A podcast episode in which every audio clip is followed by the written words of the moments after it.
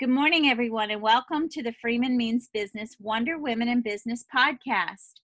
Everyone has a story, and on our podcast, we love to give a voice to the women whose story is moving, meaning, meaningful, and compelling. And I'm so excited to today's guest is a friend of mine. So, this is a unique podcast. We often have women I don't know on but I'm super duper excited today to have a friend of mine who is the CFO and co owner of the San Francisco Wine School. Her name is Kristen Campbell. Kristen, I'm super excited to have you as a guest on my show today. It's been way too long. You should have been on long ago. I guess I never thought about it, or maybe you were wicked busy. I know that's true. So happy to have you here today. Thank you. I am um, I'm really honored to be here, and it has been so much fun to watch you and grow your own business. And you know, I, we've talked from the beginning, and I've watched you um, bloom. And I was shocked when I looked and saw just how many podcasts you'd done. Um, and I listened to a few of them. They're great. So I'm really excited to be here. Thanks for having me. Awesome. Awesome. I totally forgot about that. That's true. It's been a little over a year. Um, folks, Kristen was the first person I called when I said, listen to this crazy thing I'm going to do. And what do you think about it? And she was so, actually, I texted her and she said, call me. And so I picked up the phone. We talked for about an hour, maybe an hour and 20 minutes. And she said, I have ideas for you. She's a, she's not only a CFO numbers person, she's both left brain and right brain, and she had a lot of great ideas. And you know, now that I think back on all this, you are in great part um, why I've been insanely successful, and I say that with tons of gratitude and humility. Uh, this year has been in good part um, my success is due to your ideas. So thank you, thank you, thank you.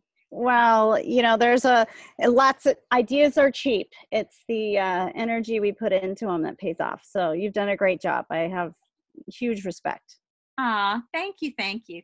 Um, I, I I want people to know who you are and what you do, not just your name and title, but really what you do, because you bust your butt. I know. Um, I, I, have so much I need to learn from you. And we're gonna we're gonna talk about those funny stories on this podcast because you have a much more sophisticated palate for wines and foods and um, I've traveled the world, but much like um, you know the American tourist, not at all in any. Uh, have no level of sophistication whatsoever. I'm like, oh, shiny! Look at that! Isn't that cool? Um, but you, on the other hand, can teach me a thing or two about food and wine, and I can't wait to get going on my lessons. But let's start off with um, telling the audience a little bit about yourself. Sure. Um, well, I am just, uh, you know, an average middle kid, middle class kid growing up in the South Bay um, in the 70s.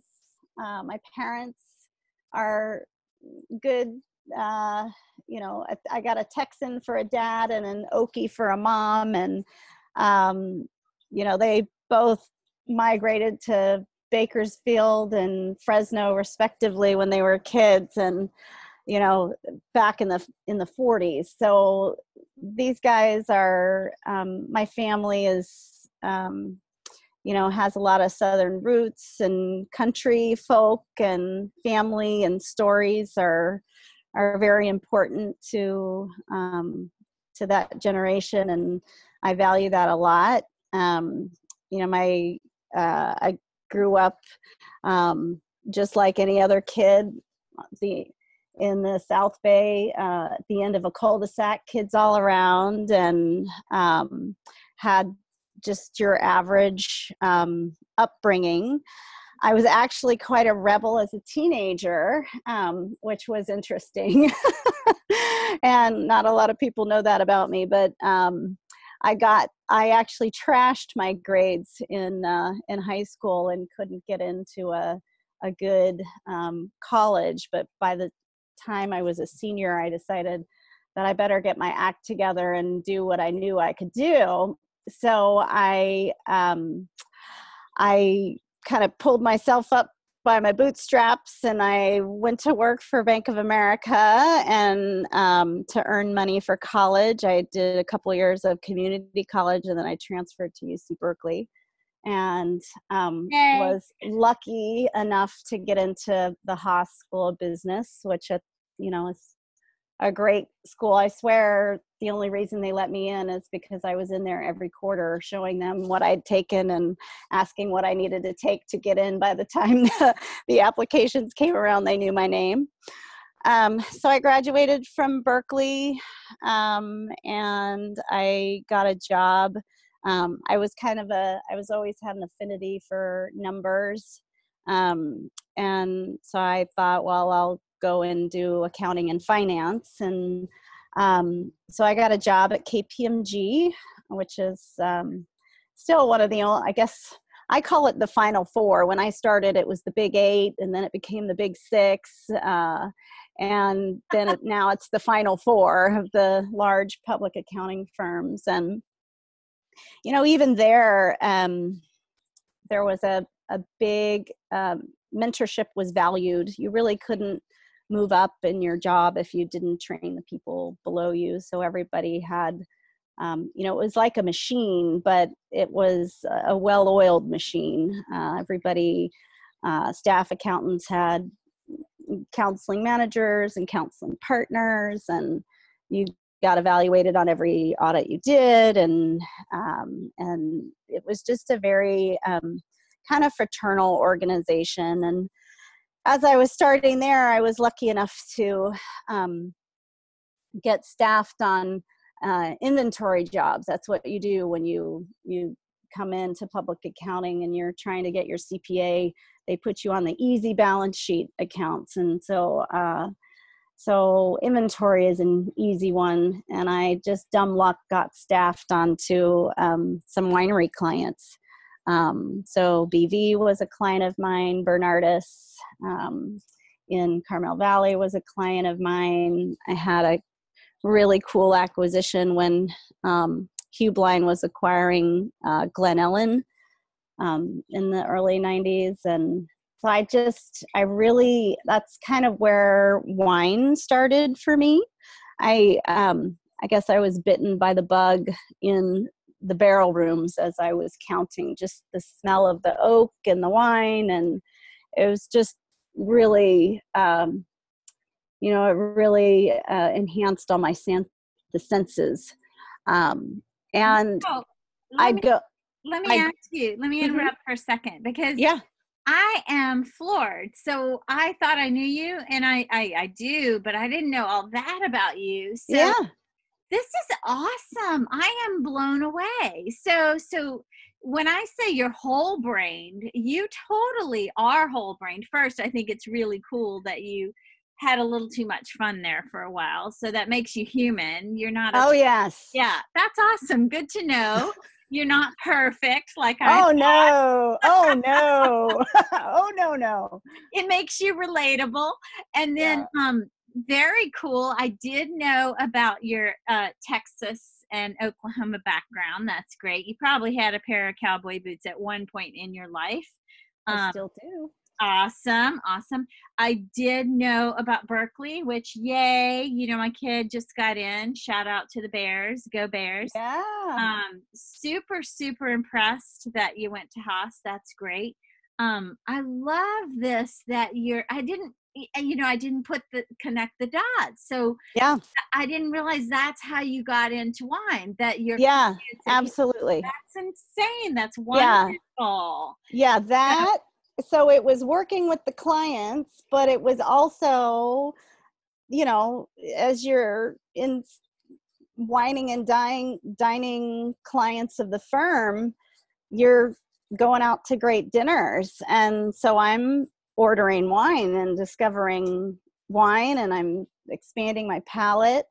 Um, it was great. I loved it. Um, you know, Don Blackburn, who was the winemaker for so many years um, at Bernardus, you know, I'd spend two weeks down there on an audit and he'd bring the whole team out uh, to dinner with him. And we, this is where we got the first idea of food and wine playing, everybody would, um, you know, they'd bring four or five different bottles of wine and plop them all out on the table, and everybody would have a little bit of each, and then everybody would order um, a different menu item, and you'd get your plate and you'd sit for a couple of minutes and eat off that plate and try it with all the different wines, and then you'd rotate.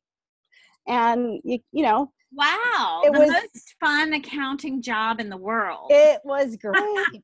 yes. In fact, uh, that was my path not traveled because they had offered me the controller position for um, Bernardus.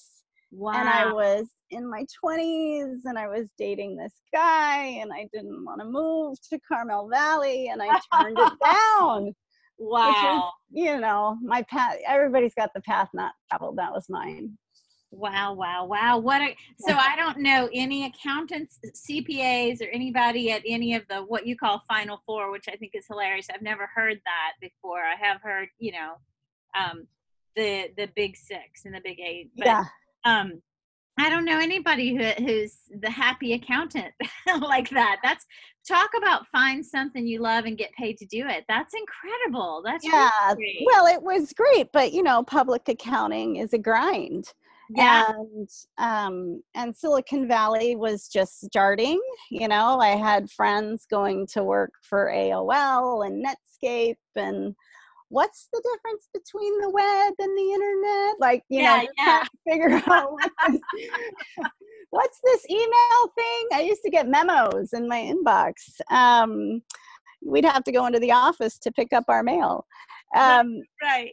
Yeah. So yeah so but silicon valley was big and so i i left public accounting and i went to um, work for a high-tech startup and was the first accounting person there and that was great too. I there were no policies or procedures or anything. I got to make the rules up as i went. I had a great mentor. The cfo would he would even you know on fridays he would take me to lunch and we would he'd let me ask him anything. So i would pick the topic anything that I wanted to learn about.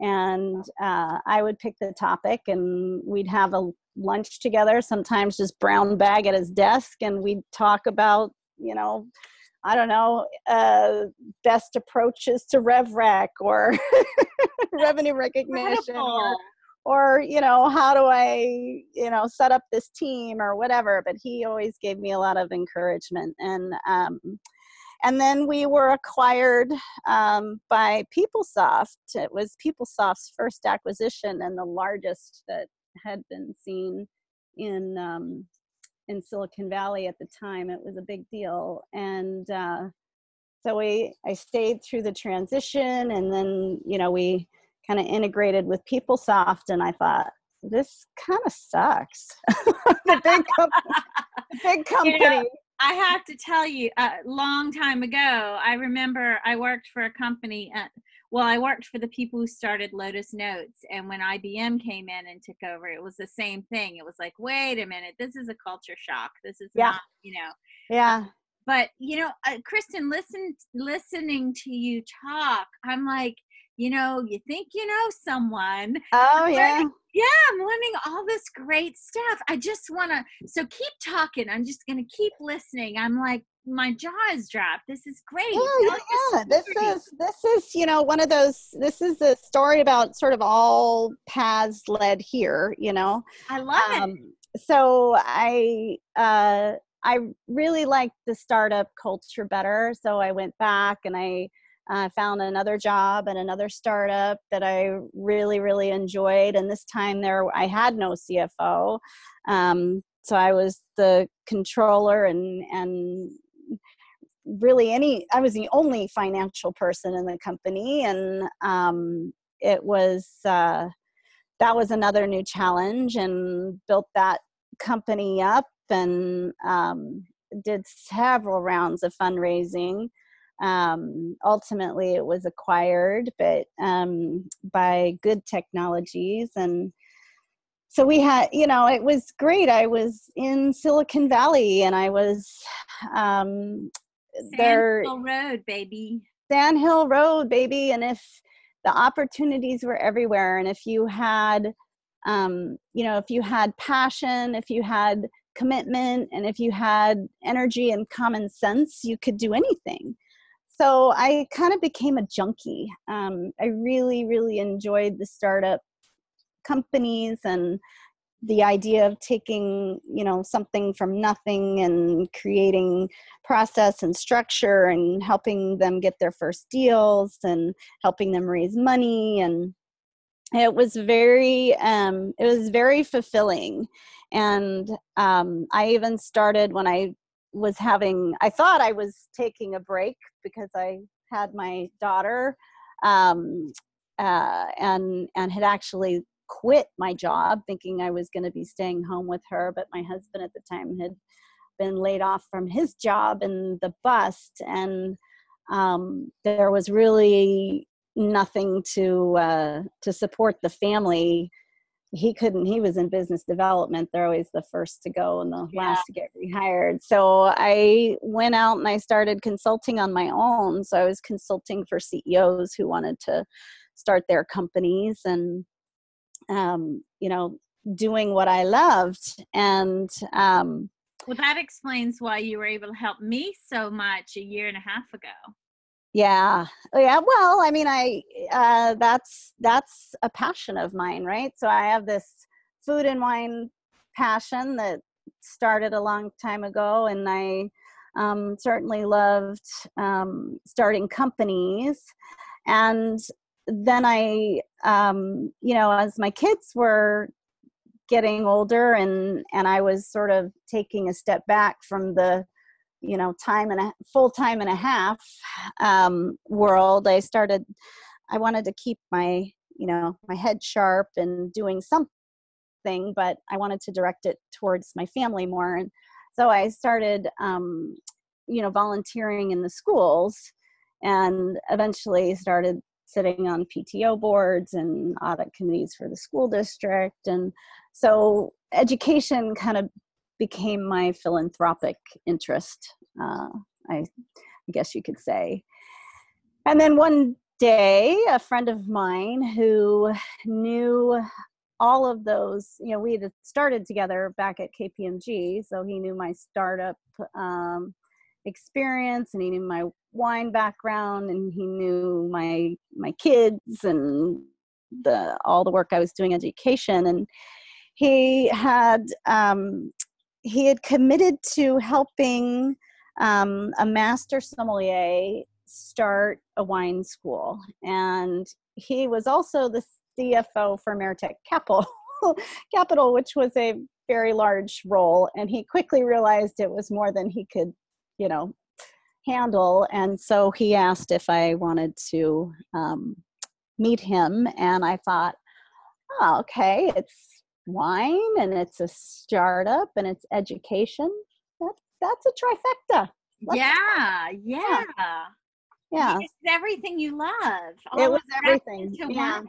All roads listen, led there. You know, you're sitting here telling this story and I'm I am you know, I I I learned by listening, I learned by seeing. I'm a storyteller. Uh, everything you're saying, I'm imagining you. You're like a kaleidoscope you're like a human kaleidoscope.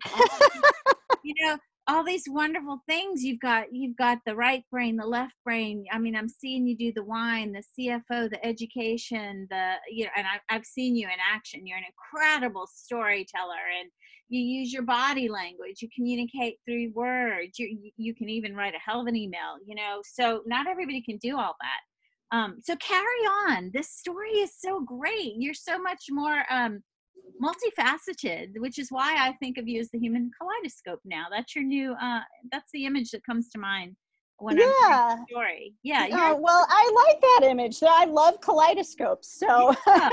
I'm imagining the one I had when I was kid, which I really liked.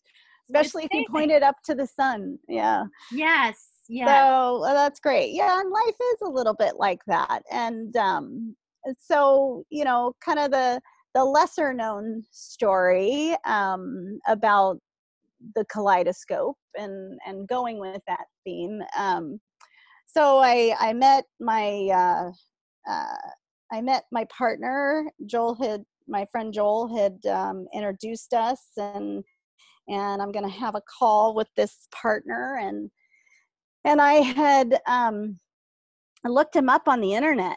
God, he really looked familiar. How do I know this guy? And so we we get on the phone and start playing the who's who game and how do I know you game. And it turns out that in 1997 there was a restaurant that had opened at Left Bank in Menlo Park and I live in Menlo Park, and I had gone with um, with my husband at the time and my um, friend Joel. We went to lunch to check it out, and I was still in public accounting at the time and was really interested in um, food and wine and and really getting into um, the whole pairing thing. And so I was trying to figure out what I wanted to you know drink with my lunch.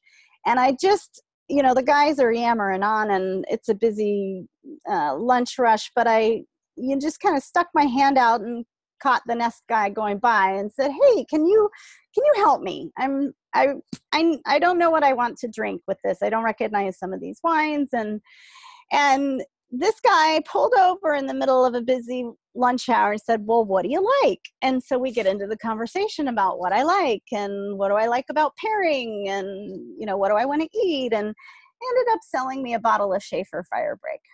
I loved it so much. I went home, I bought a case of it. It took maybe 15 years to drink through that case. I had um I mean it was a really iconic experience and it and it gave me the courage to talk to other wine people which spurred my passion even more.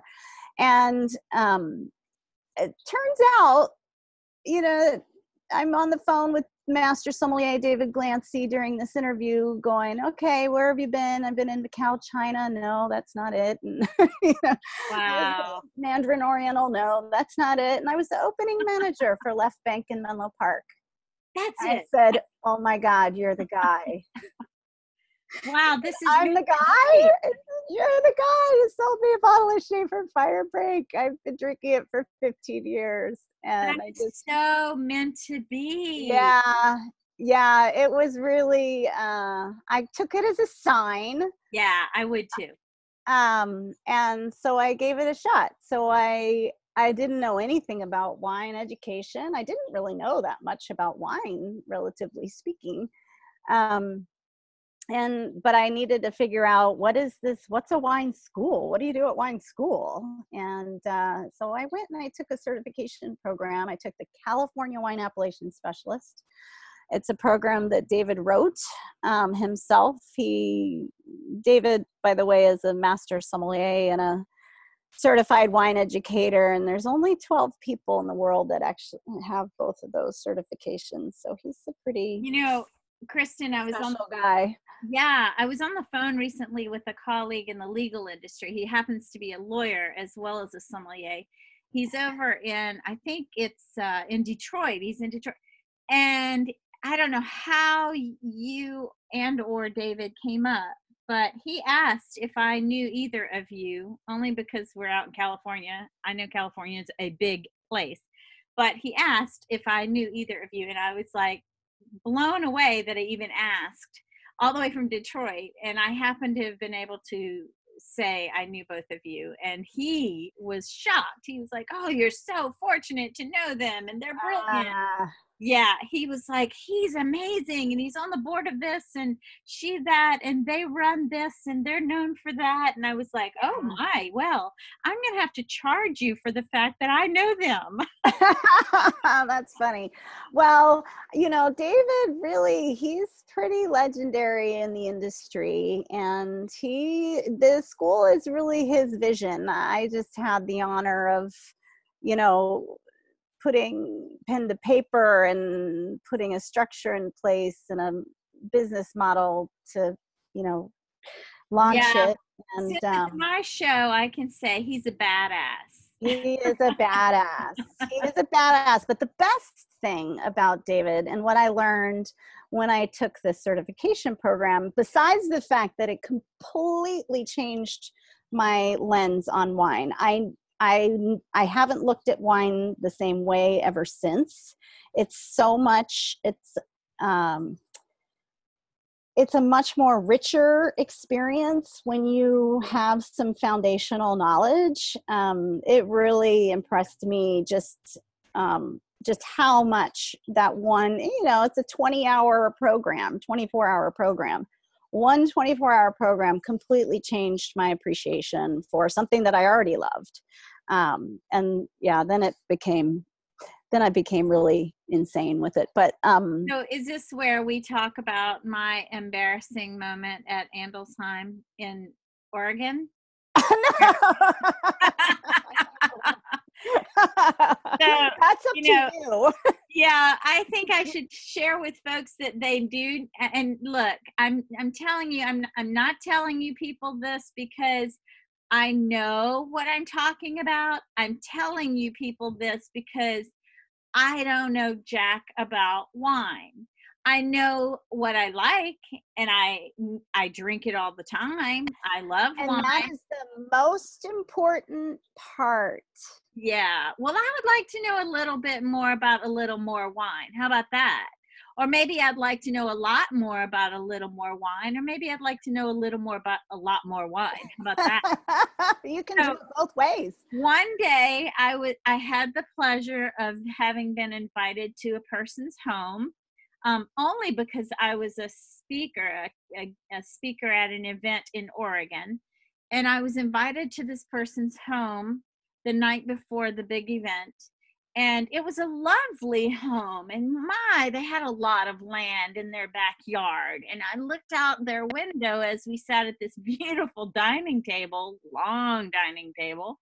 And it was just, it looked to be a vineyard. I mean, I do know that much and I thought, wow, that's beautiful.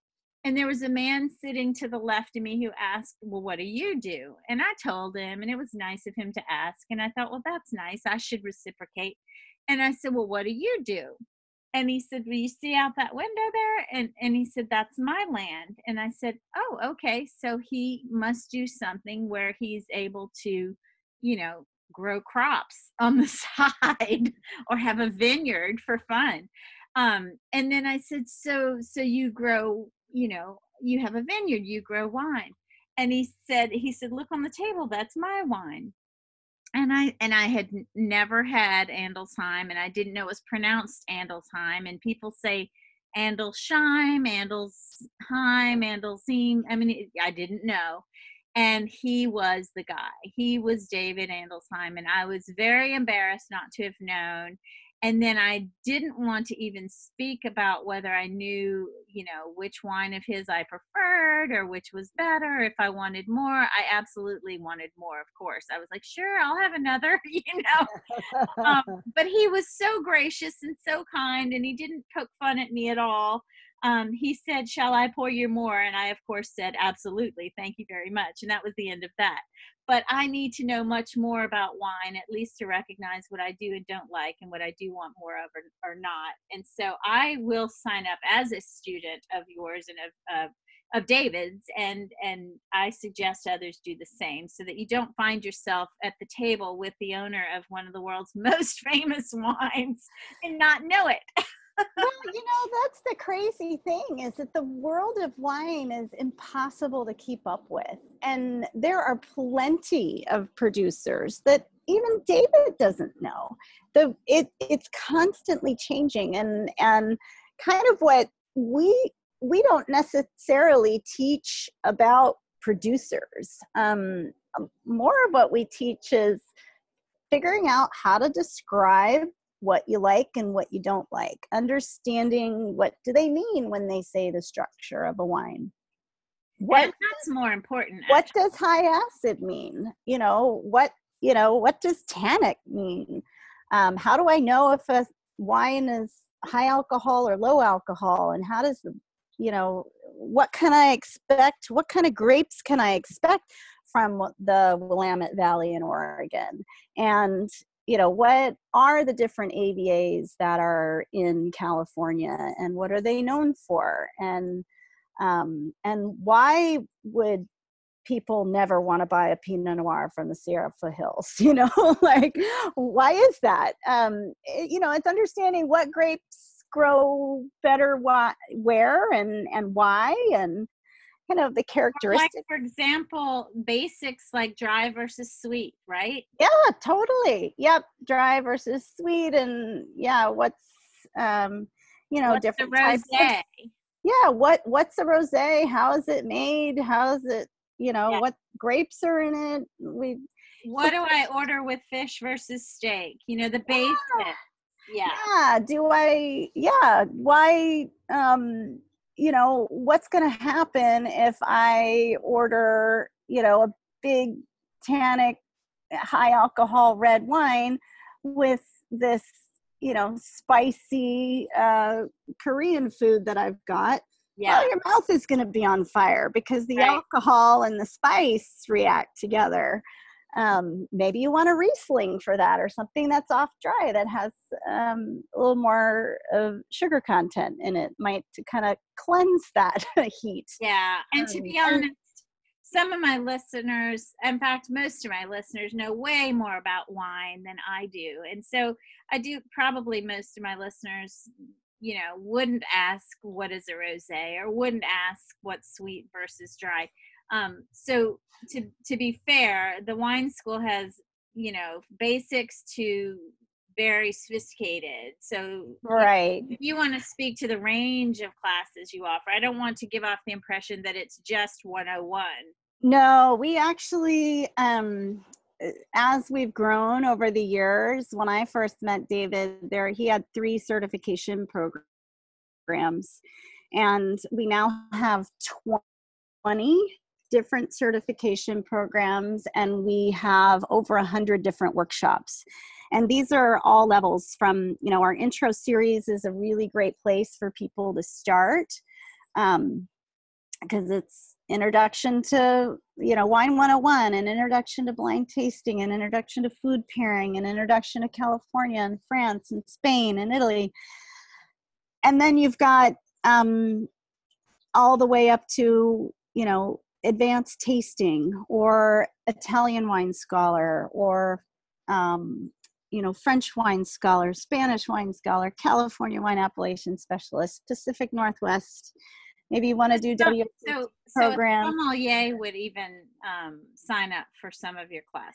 Yeah, so it was interesting when we were starting the com- um, the business. David, prior to this, he had created um, a certified sommelier program out of um, Professional Culinary Institute in Campbell, and it went through a few iterations, but um, it was most recently International Culinary Center, and then they just shut it down in the last year in Campbell.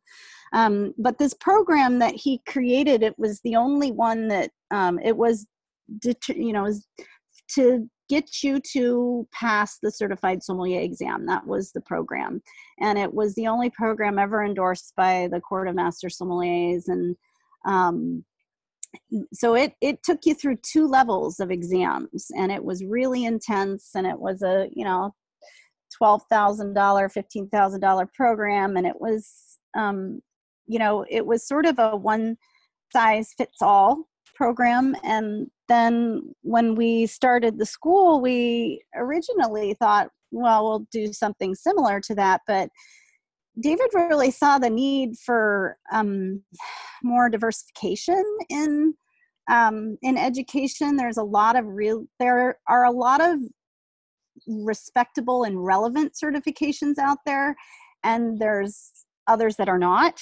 Um, so his vision, you know, was to kind of bring all the relevant certifications under one roof and Gotcha. help people figure out which ones were best for them and then give them the education to prepare for the exam but instead of having these you know long uh, you know year long programs um, we've broken it up into different uh, modules, so to speak, or each certification can kind of help you get to um, the goal that you're trying to achieve. Like maybe you do want to pass the certified sommelier exam with the Court of Master Sommeliers, but maybe you use um, maybe you use an intro series class followed by a certified specialist of wine program followed by intermediate blind tasting program. You know so we sort of modularize stuff and then depending on where students are trying to get to and where they've been we help them create a path to that will help them meet their objectives. Gotcha. So you can customize the program but let me ask you this because most of my listeners are, uh, many, many, many of my listeners, if not most of my listeners, are in the law firm world. So here's what I want to ask you two questions. Yeah. One, if I'm a lawyer and I focus on uh, the beverage industry, can you do something for me that helps me better understand the laws surrounding the beverage industry, especially wine? And then, two, the second question is wouldn't this be a fantastic opportunity for me to just do something unique with my clients for my clients um, that's memorable and you know fun and yet still um, you know relevant? Yeah. You know, like law firms bringing their clients there or just me bringing my client as a lawyer? Yeah. Yeah so talk yeah. about that. So my audience is full of lawyers yeah, so the first question, just about what's relevant for lawyers, we have um, people from all different industries that um, work in wine really just um, come in and do a lot of foundational programs um, to help them kind of get the lay of the land and understand, um, you know, how the wine industry works and. What the different regions are because that's always a factor when you're doing any kind of a business in the wine world. But we do actually have a beverage law class. Oh, um, cool. yeah it's part of our wine program management uh, class that that program is designed for people who um, are managing wine programs but beverage law is a part of that. So um, so that you know it, it's probably not as in depth as the lawyers need to go but um, but it is how the industry um, operates around the laws. So i tell my lawyer friends that if you want to be um, the lawyer of choice for your wine clients you need to know as much or more about the wine industry, industry as yeah. they do and yeah. that's the way to go not just know the law but you need to know about their industry their business yeah. yeah. so if you're if you've got we tell anybody who works in the california wine industry in any way shape or form whether you're a lawyer or an accountant or a winemaker or a tasting room staff you really should be studying the California wine industry. So that right. program that I took, the California Wine Appellation Specialist program, just gives you a super solid foundation. Um, right. And so that's you know that class is available in a million formats. They can take it in person with us, spread it over nine weeks. They can um, do a four day intensive. I think we have one coming up in December, and they can do it online as well.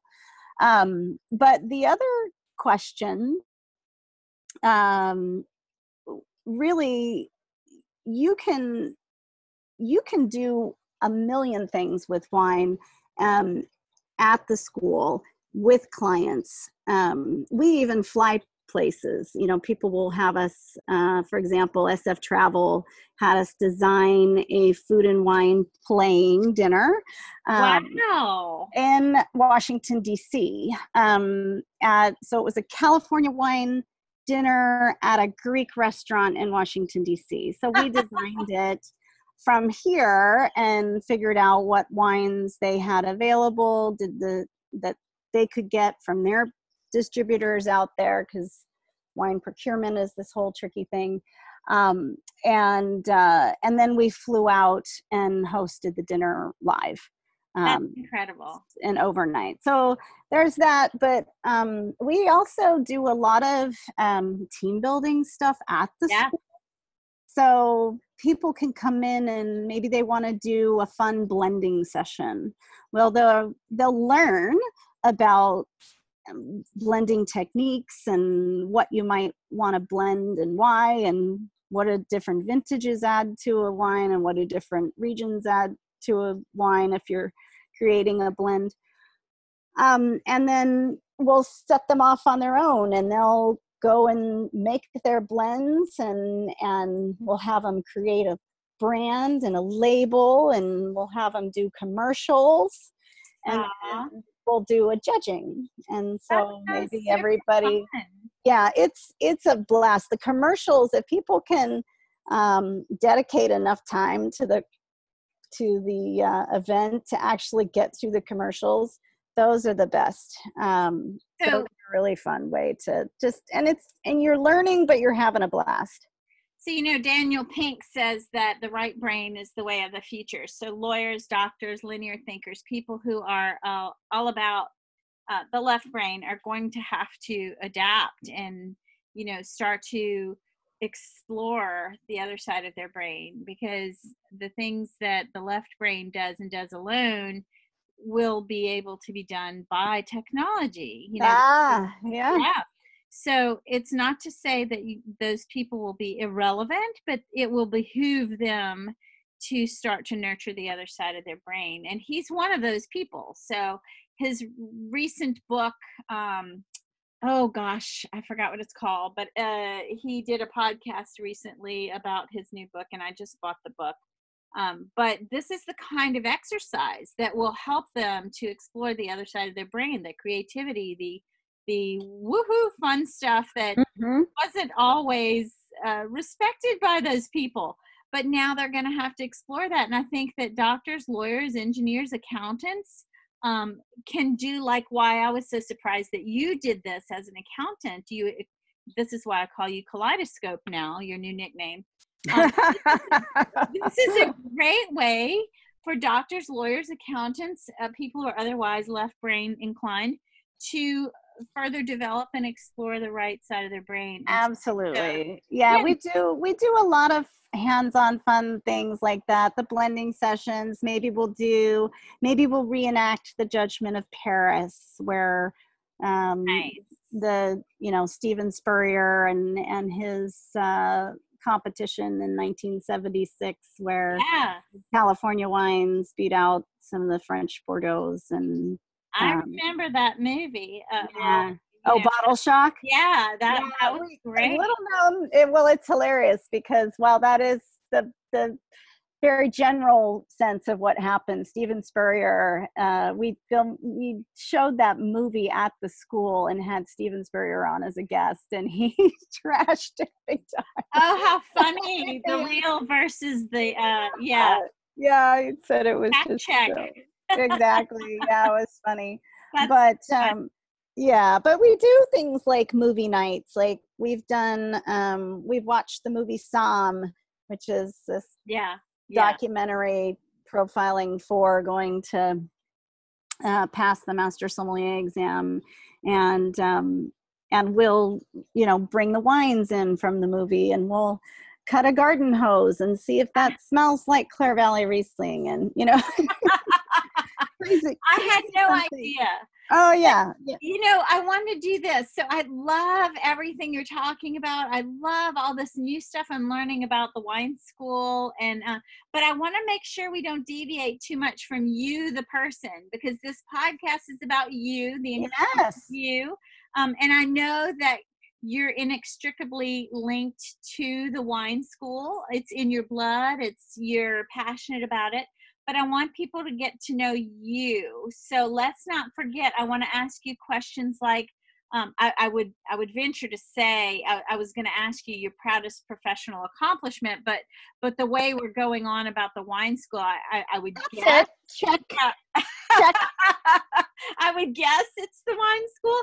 Um, who who has been your mentor? I might you know I think I can guess, but I'm not sure um, who has been your best inspiration or your mentor? Um, you might have had more than one, but let's let's ask. Yeah, I mean, you know, it's funny. I don't think uh, being the one who was in the startup world, I don't think that um, I don't think any one mentor comes to mind. Um, I, I I think there have been people who have had pieces of mentorship in my life, like you know Dan Doles, who would take me to lunch and let me ask anything. Yeah, Um, that makes sense. know, my my parents because they never told me I couldn't do anything. You know, it was um, is probably why you got in so much trouble. Yes. Well, they told me I couldn't do a lot of that. It didn't matter to me. I think, but in the end, they realized that that really all they needed to do was be my cheerleader, and that I would figure it out on my own. And that I think is um, that was is invaluable to me.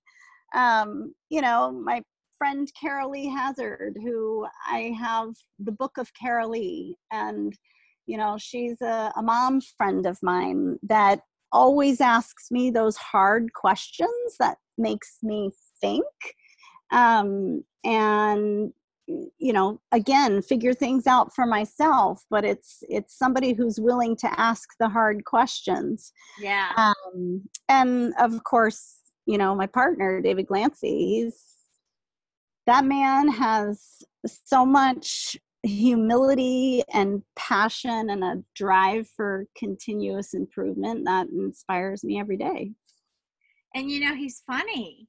he is He's really funny. He's a smart, smart guy, and he's got a great sense of humor. So, I, so I'm married to a really, really smart guy. He's, you know, my husband. He's super smart. yes He's not funny. He is not. He's fun. He's fun. Okay, I'll, I'll give him that. No, no one knows that. From nine to five, they think he's very serious. But I'll tell you, he's fun. But he's not funny. He thinks he's funny, but he's not. Don't tell him I said that. But he is. oh, it, he tries. He tries really hard, but no, he's not funny. So let me ask you this: It's not always been easy, I'm sure. What has been your biggest challenge or setback, and how did you overcome that? you know when we first we set out to build a school that was dedicated to the trade and we thought we were going to do that by bringing in you know all the relative uh, relevant credentials under one roof and um, and we quickly realized as we were um, growing that there were a, there's a tremendously um, underserved population of professionals in the industry that are working so hard, so many jobs, um, just to pay the bills, especially here in the Bay Area, that they can't afford the certification programs that they need to um, take to get a better job. And, uh, you know, I, anecdotally i kept having these conversations with students that couldn't afford a $1500 program to that was going to get them you know higher wages and Right. we really had to solve that problem um, so we came up with you know creative ideas about you know how do they find you know installment plans and internship programs where they could earn money for classes and um, and it really wasn't until um, we got the Glancy Wine Education Fund. Uh, we created a fund actually to help support these people because we get, you know, maybe a hundred thousand dollars in requests every year, and ninety-seven percent of those people earn less than living wage. Wow. It's Wow. really um, you know there's a big especially in the bay area there's a big discrepancy between you know the professional lawyer accountant high tech software engineers all those professional Right. pay rates and then those in hospitality. And those in hospitality i found to be you know they are in it for the passion and the adventure and the creativity.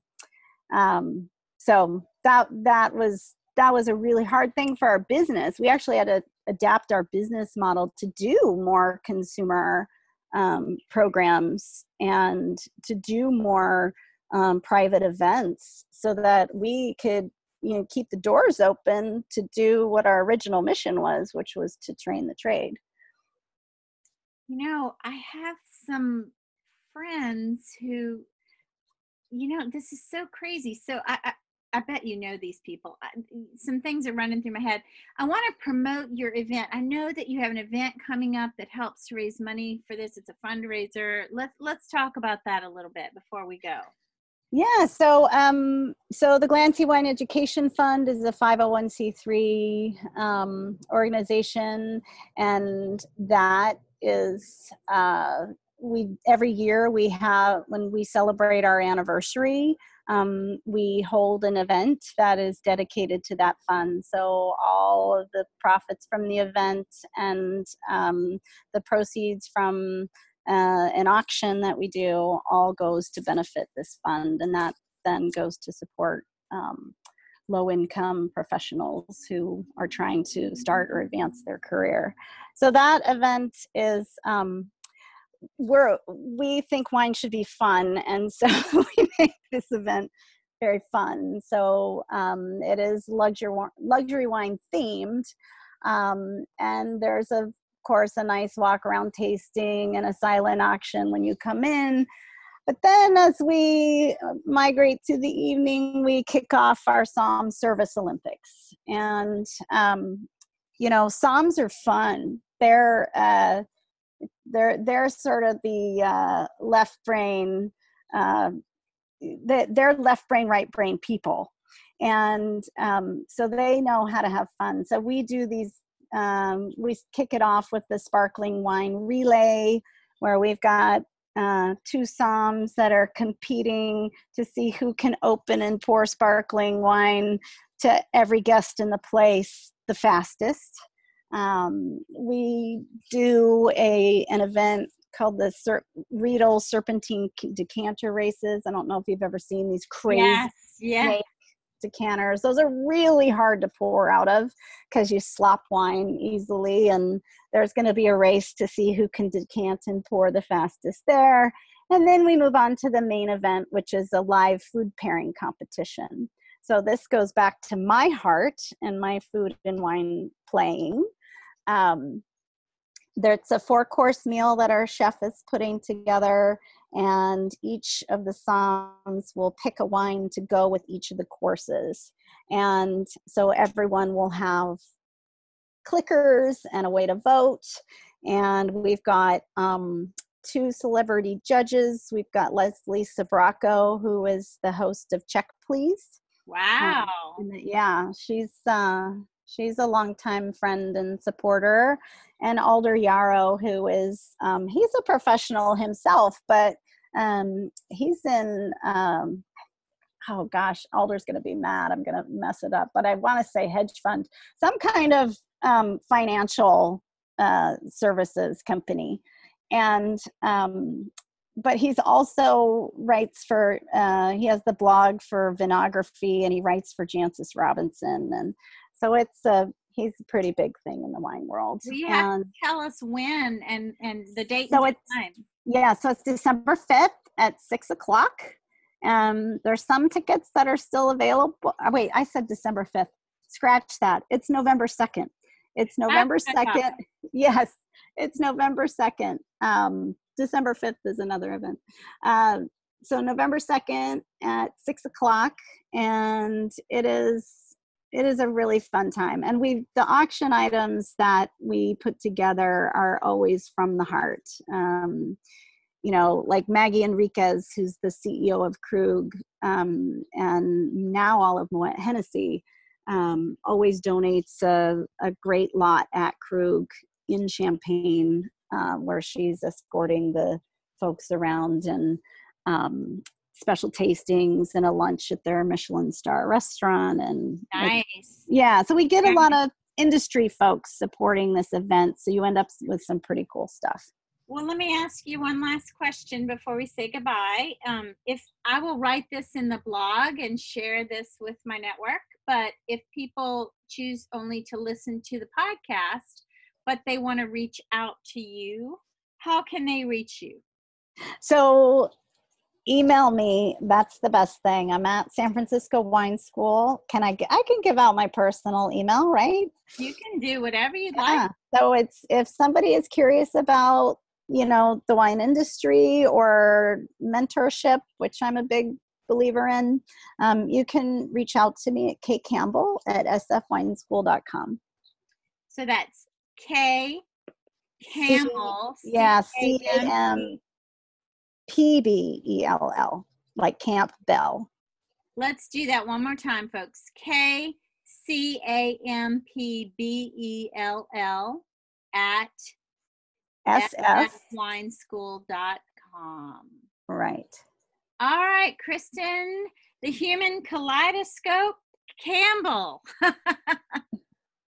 awesome. It's been great. I'm You're gonna go. awesome. I'm gonna go dig out my kaleidoscope somewhere.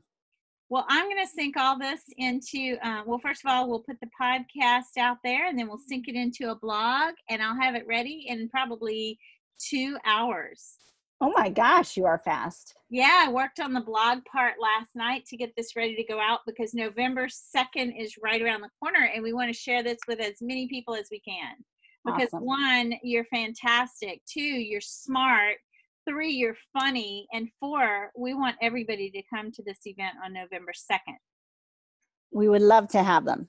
All righty. Have a great day. Thanks. You too. Have a great day, everybody. Thanks for listening. Bye bye. Bye bye.